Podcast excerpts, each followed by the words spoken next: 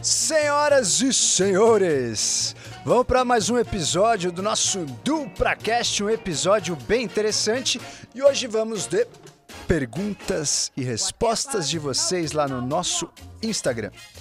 Vou falar aqui várias perguntas e várias respostas de temas diversos que vocês me mandaram. Enquanto eu falo com vocês, eu abro a caixinha de perguntas e vou respondendo ao vivo aqui no nosso DupraCast. No regrets. E para começar a brincadeira, a Mirella pergunta: Doc, teria algum stack para ajudar com lesões? Tive um entorse no tornozelo. Um entorse no tornozelo. Então, primeira coisa, geralmente quando você vai em algum ortopedista com entorse, que ele te passa anti-inflamatório. Então, seria muito interessante você usar um stack natural que poderia ter ação anti-inflamatória. E a gente tem vários aí que a gente poderia citar.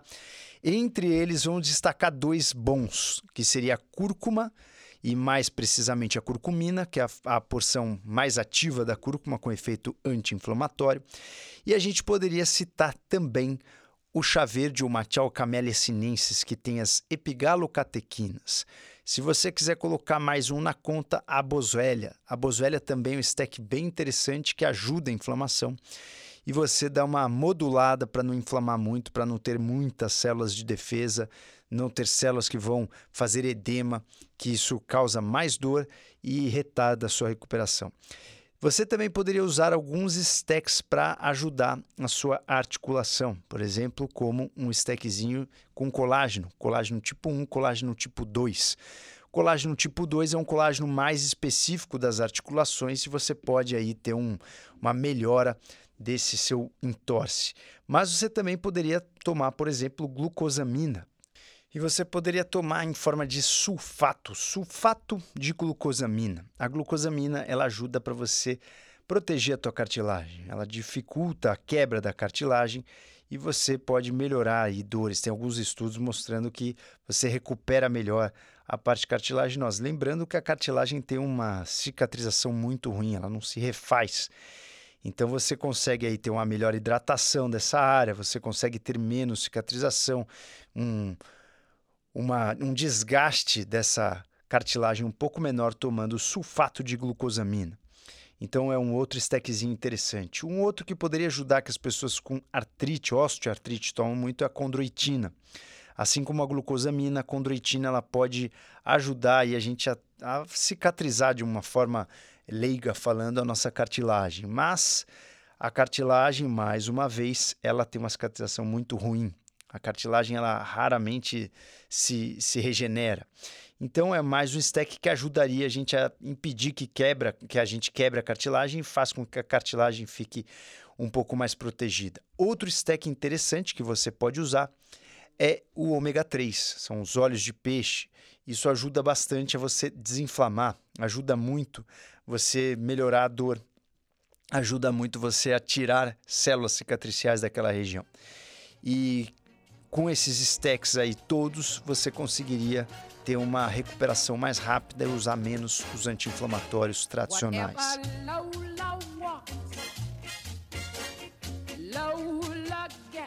A Francisca pergunta: qual é a diferença entre probióticos, enzimas e glutamina? É, tá bem confuso, né? Vamos lá. Probióticos são bactérias vivas para você melhorar a sua saúde intestinal. Enzimas são substâncias que existem no teu corpo para ajudar você a quebrar as moléculas. Elas aceleram a quebra de algumas moléculas. Então, existem muitas reações enzimáticas no nosso corpo, mas quando a gente fala de enzimas, para tomar enzimas, a gente está falando de enzimas digestivas. As enzimas digestivas, elas servem para a gente quebrar as moléculas. Uma molécula que é grande, ela vai ser quebrada. Então, se você, por exemplo, tem uma parede na sua frente, você vai quebrar essa parede para você resgatar os tijolos. Isso que uma enzima faz. Acelera esse processo de você resgatar os tijolos. E a glutamina, ela serve para um trilhão de coisas. Inclusive, fiz uma live de glutamina com mais de dez funções da glutamina. Mas, entre elas, ela é um combustível para os nossos enterócitos e para células que têm um rápido turnover. Células que se regeneram de uma forma rápida. E a glutamina, ela ajuda muito a gente ter uma saúde intestinal. Os enterócitos se alimentam da glutamina. A glutamina, ela também pode funcionar como estimulante de um neurotransmissor chamado glutamato. A glutamina pode ajudar nosso sistema imune. Então, temos muitas funções da glutamina. Se você quiser saber todas as funções da glutamina, nós temos aí essa live no nosso Avatar Life, que está acabando agora no mês de julho. Mas se você tiver no nosso curso Avatar da Mente, que é o curso de performance mental, você também tem acesso a esses conteúdos. Então, a glutamina tem muitas funções, como eu falei, mais de dez funções. Entre elas, essa que eu falei, de alimentar os seus enterócitos, alimentar células que têm um turnover rápido, ajudar seu sistema imune, ser aí um, um bom é, composto que poderia ajudar a gente a ter mais neurotransmissores. Ela pode também ajudar a gente a ter energia, participando da gliconeogênese. Ajuda também a gente a fazer a síntese dos nucleotídeos ou do nosso é, R N A e D N A. Então, é muito interessante que a gente use glutamina, obviamente, sempre de uma forma é, cuidadosa, é, principalmente aquelas pessoas que usam glutamina em altas doses. Ela ajuda bastante no reparo muscular, então muita gente que treina muito usa muita glutamina em altas doses. E aí tem sempre aquela dúvida se a glutamina alimenta câncer ou não, porque tem muitas células que se alimentam de, de glutamina. Se você colocar a glutamina em alguns tipos de tumores, esses tumores podem se alimentar também dessa glutamina e crescerem mais. Mas a glutamina, ela não causa câncer. Mas se você tiver com câncer, ela pode alimentar as células do seu câncer, depende do câncer. Então, é muito peculiar, é uma questão sempre é, colocada em voga quando a gente fala de glutamina. A glutamina não causa câncer, mas ela pode alimentar alguns tipos de células, então... É, tem cânceres que seriam beneficiados em uso de glutamina para você não ter a caquexia e ajudar a sua saúde intestinal, e tem cânceres que é basicamente proibido você usar a glutamina, porque ela poderia servir como um combustível para o câncer se desenvolver mais.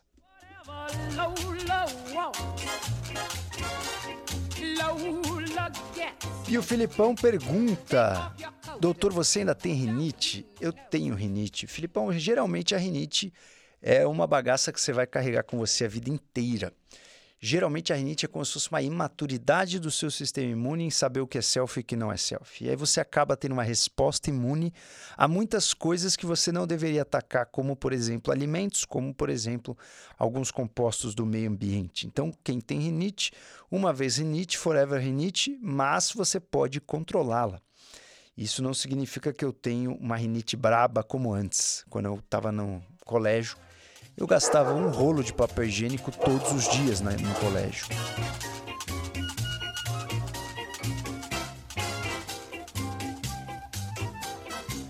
E uma das coisas que eu fiz para controlar minha rinite foi justamente controlar os alimentos inflamatórios. Na minha adolescência eu comia de tudo, leite, eu pedia no intervalo, muitas vezes, do colégio, um queijo quente com queijo branco. Naquela época o queijo branco era visto como uma coisa super saudável, que ganhava massa e tal. Então, eu pedia muito queijo branco, comia muito derivado de leite. Isso fazia com que minha inflamação subisse muito. Então, depois que eu controlei minha alimentação, por incrível que pareça, depois que eu controlei minha, minha alimentação, eu tentei todos os tratamentos para rinite que vocês possam imaginar. Duas coisas me ajudaram: praticar pranayama, limpar o nariz com soro fisiológico e controlar a alimentação, tirar os alimentos mais inflamatórios. Isso realmente fez muita diferença na minha rinite. Eu sempre fui um respirador bucal por muito tempo, já contei minha história algumas vezes é, em vídeos, etcétera. Mas quando eu realmente modifiquei minha alimentação de uma forma mais rigorosa, a minha saúde melhorou muito. E quando eu comecei a praticar os pranayamas, eu voltei a respirar pelo nariz. Emanuele pergunta: você costuma fazer quantas vezes por semana O M A D? Para quem não sabe, O M A D é uma refeição dia, one meal day. Então, quantas vezes por semana eu faço O M A D? Geralmente eu faço O M A D nos dias cirúrgicos, nos dias de artesanato. Então, em geral, eu faço duas vezes por semana O M A D, mas alguns dias eu estendo o jejum para que eu fique com a maior produtividade durante o dia. E aí eu acabo fazendo uma janela alimentar muito curta, uma janela entre três a quatro horas. E é quase uma O M A D, mas chega a ser duas refeições, uma janela muito curta. É um dos esquemas que eu mais gosto. Eu faço um jejum entre dezoito e vinte horas e uma janela alimentar entre cinco a quatro horas. Recomendo, mas não fazer de uma hora para outra. Primeiro, entre na adaptação. Meu feed pergunta, na média, qual é o melhor horário para musculação? Manhã, tarde ou noite? Olha, isso é muito relacionado à tua rotina. Eu, por um bom tempo, não gostava de malhar, de puxar ferro de manhã. Acordava um pouco mais conectado para atividades mais meditativas, mais ritualísticas, como yoga, como pranayama. Hoje em dia eu faço musculação de manhã, então é meio de fase. A única coisa que eu recomendo, se você fizer uma musculação no finalzão do dia, tipo a noitona, faça um ritual de relaxamento depois, para que você vá dormir já um pouco mais tranquilo. Inclusive, algumas pesquisas mostram que se você faz alguma atividade física lá para umas sete da noite, você inclusive ajuda a queda na temperatura, o que sinaliza para o teu corpo que você está pronto para mais uma noite de sono. Então é interessante, em alguns casos, fazer a atividade física no final do dia, porém você não pode fazer muito tarde. E se fizer tarde, porque não tem jeito, já teve fase na minha vida, tiveram fases na minha vida que eu ia para a academia, eu ia lutar às onze da noite, saía da academia meia-noite, meia-noite e pouco. Então isso não é recomendável, porque você já vai ficar com o seu sono um pouco mais pilhado. Mas nessa época, para mim, era melhor isso do que nada. Então depende muito da sua rotina.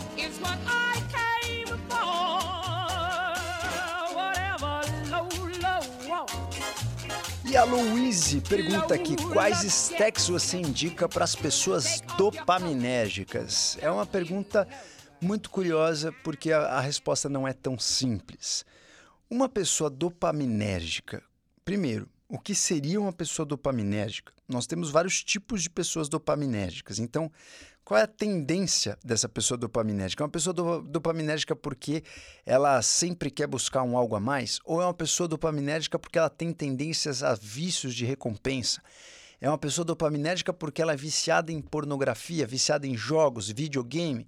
Então, primeiro, precisa entender qual é o tipo de pessoa dopaminérgica. Segundo, essa pessoa, ela quer acelerar mais a vida ou ela quer ficar mais equilibrada? Porque um stack para uma pessoa dopaminérgica, você pode dar mais dopamina pra, porque ela gosta, toda pessoa dopaminérgica gosta de, de ficar mais na dopamina, você vai a favor da maré. Ou se você realmente quiser equilibrar essa pessoa, vale alguns stacks para você colocar ela mais no momento presente e ela sair um pouco dos pensamentos futuros. Então, eu recomendaria para ela alguns stacks, por exemplo, que aumentam a serotonina. Isso faz aí um controle, um equilíbrio da dopamina. Por exemplo, como um cinco H T P, como uma erva de São João. Mas essas pessoas dopaminérgicas, muitas vezes, elas sentem falta da dopamina se a dopamina cai. Então, quando essa dopamina cai, seria interessante algum stack para sustentar essa dopamina. E aí a gente pode falar de alguns stacks aí que sustentem a dopamina, como L-tirosina, como a mucuna, prurins, como a gente pode usar o forxcolin. Então, é, é muito interessante a gente analisar a pessoa dopaminérgica de um ponto de vista o que você quer com essa pessoa dopaminérgica. Você quer pisar no freio e equilibrar para essa pessoa ter uma vida um pouco com melhor bem-estar, com uma mente um pouco mais é, calma, ou você quer pisar mais no acelerador e fazer ela chegar a quatrocentos por hora? E aí você pode responder com o stack que você quer no momento. Fernanda pergunta aqui, ó, doutor, quero usar magnésio variando, variado, cedo, tarde e noite. Devo dividir a dose diária de trezentos e vinte miligramas? Então, primeiro, a dose de trezentos e vinte miligramas é o recomendado para mulheres, mas não é o recomendado para suplementar, é o recomendado para ingestão diária. Então, você tem que pegar trezentos e vinte e subtrair o que você já consome. Se você consome um avocado por dia, você já subtrai cinquenta miligramas.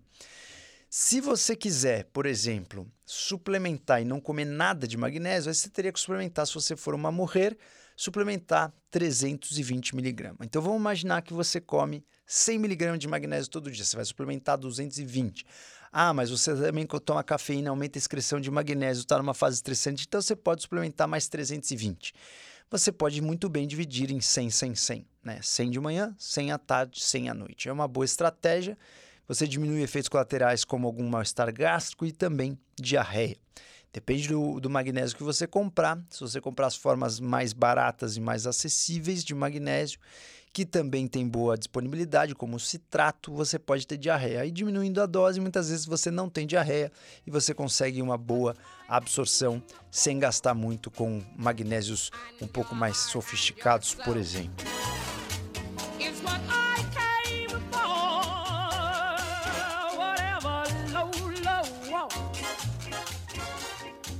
E a Paula Vidal pergunta aqui pra gente, qual é o magnésio que você deu pra quem no primeiro encontro pra, você não ter, pra vocês não terem ressaca? Esse aqui eu vou chamar ajuda aos universitários. Linda, e aí? Na verdade, tem que, tem que fazer a fórmula e vender, Linda. É o combo anti-ressaca. Tinha espirulina também, não era só magnésio. Era um, um veneno. Na verdade, assim, eu cheguei na, na gaveta ali. Ah. Falei, cara, essa mulher precisa renascer. Essa mulher precisa renascer. Vou fazer uma mistura aqui pra essa mulher renascer, senão vai sobrar pra mim. E aí, misturei tudo lá. Ela, nossa, bom demais. Mas o gosto tava bom? Tava uma delícia tudo. Isso que Mas importa. Era o, compri- o, o magnésio era comprimido. Era comprimido o magnésio, era comprimido. É, nem lembro, eu tava louca. Não, eu acho que eu te dei o magnésio glicinato. Foi, foi aquele tabletão branco. Tabletão difícil de engolir, né? Também, fala dos benefícios da... A espirulina é fantástica, né? Porque ela é um, praticamente um quelante, ela ajuda muito o processo ah, de detoxificação. Chá, que é o principal. Um chazinho. Doadores metílicos. Hidratação. Muito. Não esqueçam, o problema do álcool, um dos maiores é que ele atrapalha a metilação do D N A, então tem que tomar os chazinhos. E vale doadores. Também tomar aí algo para ajudar também a metilação, como um S A M I, muitas vezes S-adenosilmetionina ou até um, um, uma vitamina B doze. E aqui tem uma pergunta para você também, Linda. Dani Ferreira pergunta aqui, T P M com muita tristeza, desânimo, sem energia, alegria e irritabilidade.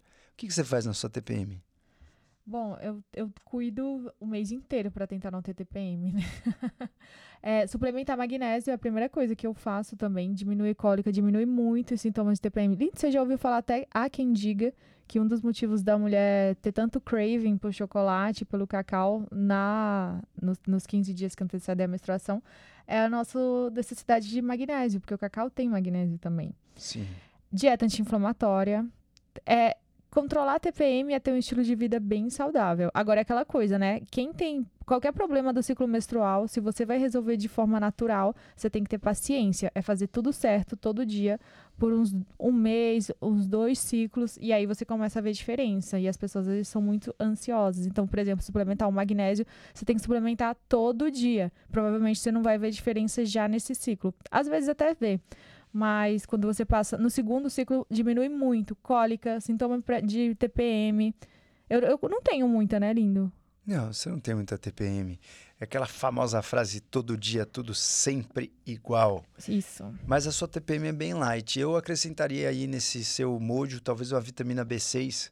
Tem alguns stacks interessantes para T P M de, com magnésio e vitamina B seis, uhum. que vale a pena fazer um teste, né? Mas como você falou... Tem que dar tempo ao tempo. Geralmente, uma estratégia de suplementação, assim, com nutrientes, né? Não, não quando você não vai no veneno, você vai na natureza. É interessante esperar pelo menos uns noventa dias aí para você analisar o resultado. É. Ela falou que fica triste? Triste. Agora sim, tem tudo que a gente pode fazer para diminuir cólica, os sintomas extremos, para você ter uma vida funcional. Agora você não vai passar imune. Mulher de fases... Você também tem que abraçar essa sua natureza. Eu não tenho muita T P M de ter mau humor e nem nada, mas também não sou imune. Esses, essa minha última menstruação, um dia antes, eu não foi linda, eu virei, tô com vontade de chorar. E você falou, será que você vai menstruar? Eu falei, não sei, eu tô com vontade de chorar, assim. E foi, foi um dia antes, no dia seguinte, eu menstruei. É, um pouco antes, porque eu, eu fiz a cirurgia, né? E é normal, quando você passa por um estresse, desregula um pouco o ciclo. Então, como faltavam sete dias ainda para menstruar, eu pensei que eu não ia menstruar. E aí, do nada, eu falei, Linda, eu tô com vontade de chorar, eu não sei porquê. E para nossa surpresa, para minha surpresa, né? No dia seguinte eu menstruei. Então, assim, Hormônio mexe com o nosso humor. Imune, a gente já nunca vai ficar. Então, tem que ter expectativas realistas. Também. É, raramente você vai deixar de observar. Alguma coisa vai mudar, né? A não ser que você não, não seja uma boa observadora, mas alguma coisa sempre muda.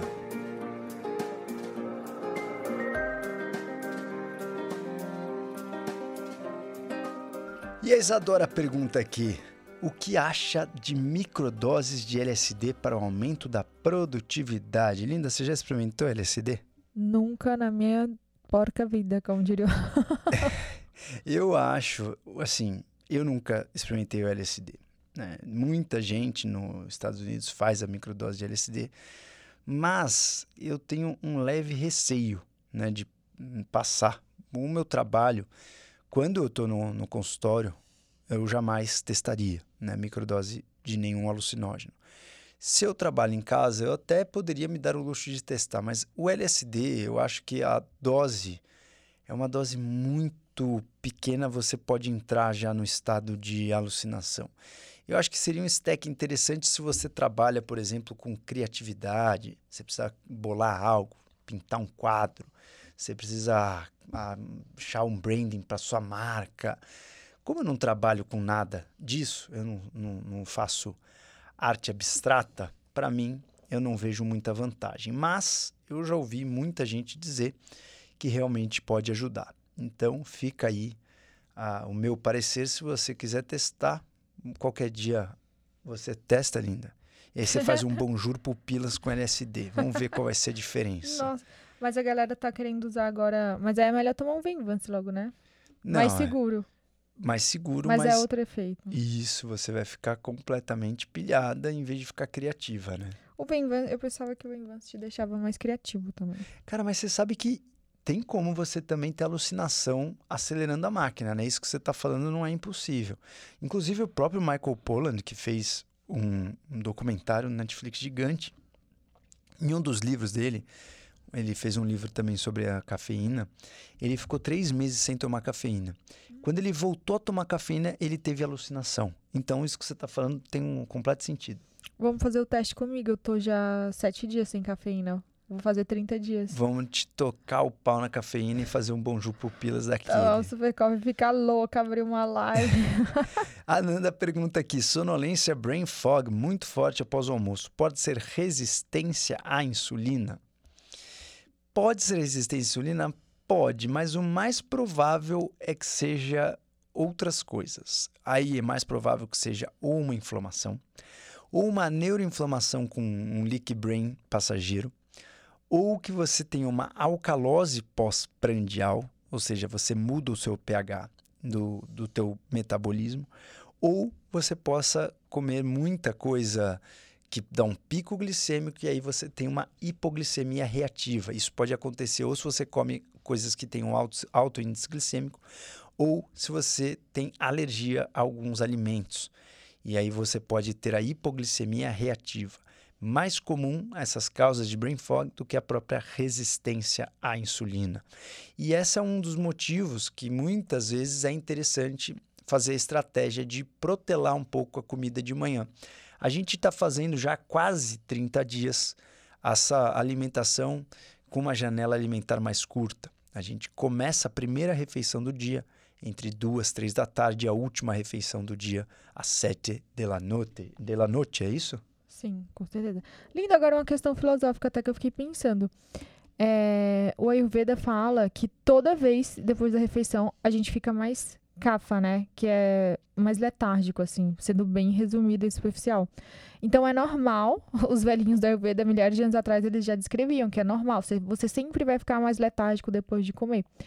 Eu digo filosófica a minha pergunta porque será também que a gente não se cobra demais para estar tá sempre produzindo, assim, é inaceitável até você ficar um pouco cansado depois do almoço, que é a maior refeição, assim... Será que eu tô com resistência à insulina, né? Nem tudo é um diagnóstico. Assim, eu fico me perguntando isso às vezes. Não, porque total. É não... que é como a gente faz, assim, a gente não, não é que a gente questiona, tô doente, não, a gente já sabe que vai vir uma certa letargia depois de comer, então a gente, o que a gente faz é fazer o jejum, mas é normal, assim, também não dá, é como a questão da, da menstruação, não dá para esperar que a gente tenha sempre a maior performance, que a mulher nunca tenha uma, uma oscilação de humor durante o ciclo menstrual e que você não fique um pouco cansada mesmo depois de comer. Não, total. Isso que você está falando também está super alinhado com a natureza. Quando você vai, tem aqueles zoológicos que os bichos ficam soltos, né? Uma das coisas que eles fazem para o bicho ficar calmo é dar comida, e aí logo depois que alimentou os bichos, todo mundo pode passar a mão no bicho, que o bicho está letárgico, calmo.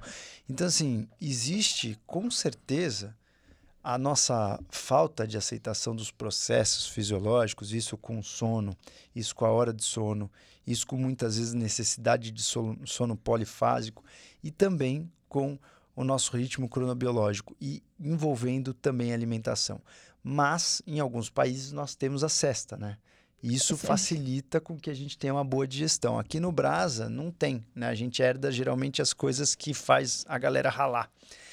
Então, eu acho que você tem um total razão aí no seu argumento em relação até à nossa co- autocobrança, né? Sim. O tempo todo a gente quer estar tá produzindo bem, então vou tomar um stack para produzir bem, mas aí, putz, eu deito na cama e não durmo, então vou tomar stack para dormir. Ah, mas aí acontece isso que minha pressão sobe, então eu vou tomar stack para a pressão baixar. E a gente deixa de observar os processos naturais e fisiológicos. Então, quando a gente pensa em realmente bater uma xepa, cara, o corpo gasta muita energia. Pensa que toda comida que você põe para de, dentro, toda comida que você põe para dentro, você acaba é, fazendo uma inflamação. Toda comida inflama, né? Uhum. A comida ela vai ter que pedir permissão para o teu corpo para absorver uma parte. Teu sistema imunitário esperto, como se fosse a Polícia Federal no aeroporto. Quem passar com a mala cheia vai ser parado. Então, uma comida que não for muito bem... bem É, servida, muito bem quista, ela vai ser, obviamente, ou jogada para fora ou você vai ativar o sistema imune. Isso dá um trabalho desgraçado para o corpo. É como se tivesse, tivesse chegado aí cinco sete sete sete juntos no aeroporto para a alfândega cuidar.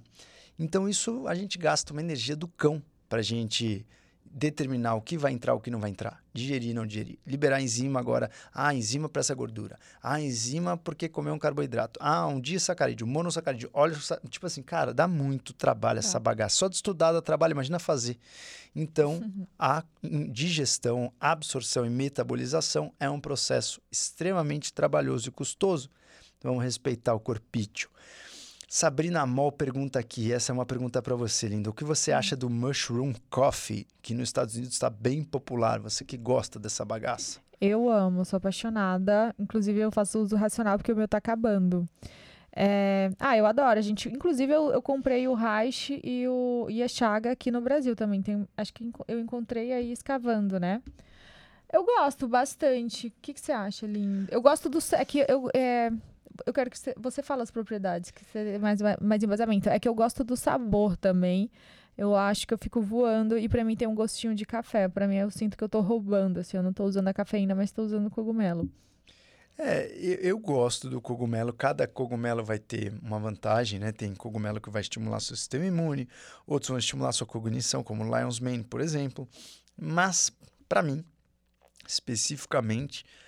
Os fungos, eles não batem tão bem. Então, eu preciso tomar em doses homeopáticas. Eu gosto, por exemplo, de um reishi, eu gosto é, de um Lion's Mane de vez em nunca, mas eu preciso usar em doses homeopáticas, senão eu, sinto, eu me sinto inflamando. Até um, um cordíceps, eu me sinto inflamado, sabe? O uhum. meu intestino não fica legal. Então, eu, eu não sou muito do cogu. Ah, eu tenho que me segurar. Agora, a Danúbia pergunta... Quanto, como eu sei quantas miligramas de cafeína tem num café? Isso vai Nossa, depender é do café, né? Mas o expresso, uma média de um expresso, tem entre aí quarenta, cinquenta, até sessenta miligramas de cafeína.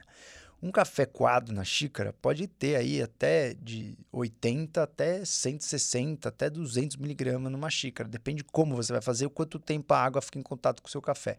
Se você manda um descafeinado, você pode ter aí de seis até quinze miligramas de, de cafeína por xícara. Então, depende muito do teu café, mas tem cafés que vão ter mais cafeína, tem cafés que vão ter uma quantidade menor de cafeína, até onde esse café cresceu. Depende do método.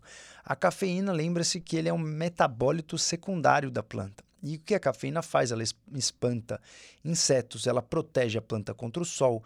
Então, quanto mais sol, muitas vezes a planta tem mais cafeína.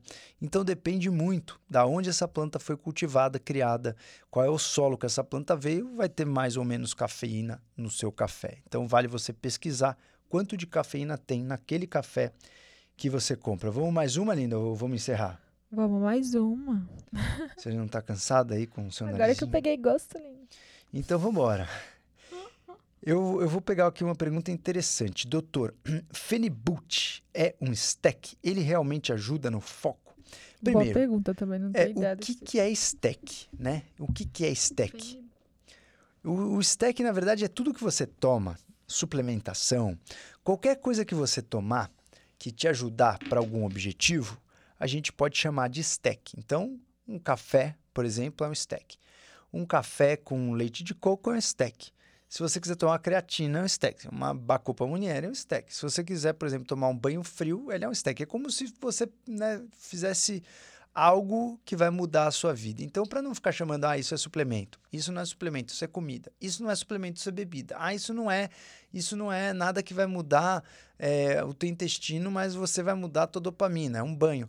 Então, assim, tudo é stack. Tudo que pode mexer com o teu funcionamento, a gente chama de stack. Até porque muitas coisas são combinadas, né? Você toma um café com magnésio, com não sei o quê, com manteiga ghee. Então, stack. Pra você não ficar falando, ah, suplemento, alimento, é stack. Então, tudo é stack. Phenibut é um stack. O Phenibut, ele é um stack gabaérgico. Ele é um stack que ele imita um neurotransmissor, que é um neurotransmissor que a gente chama de neurotransmissor inibitório. Então, o Phenibut, ele trabalha é, estimulando o seu cérebro a desacelerar. Ele faz com que o teu cérebro entre num estado um pouco mais de relaxamento. Ele estimula o nosso neurotransmissor GABA. Então, é bom para foco? Depende. Se você tiver com a mente extremamente pilhada e não conseguir concentrar em nada porque você está pensando em mil coisas ao mesmo tempo, ele poderia te ajudar a fazer um sweet spot. Mas estimular GABA é também estimular com que você relaxe. Relaxar não necessariamente significa focar. E muitas vezes estimular GABA piora a tua memória. Então, o Phenibut seria um stack interessante, mas no pós, não no foco, mas no pós-foco. Aí você relaxa e você consegue recuperar para focar no dia seguinte. Quer mais uma aí?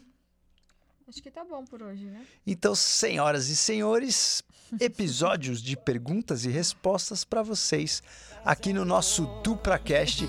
Você que é, gosta desses episódios de pergunta e resposta, fique ligado no nosso Insta, que a gente vai fazer pelo menos uma vez por mês aí um episódio de perguntas e respostas bons, bom para você poder esclarecer aquelas dúvidas rápidas, e a gente consegue aqui prolongar um pouco mais do que as respostas apenas no Stories.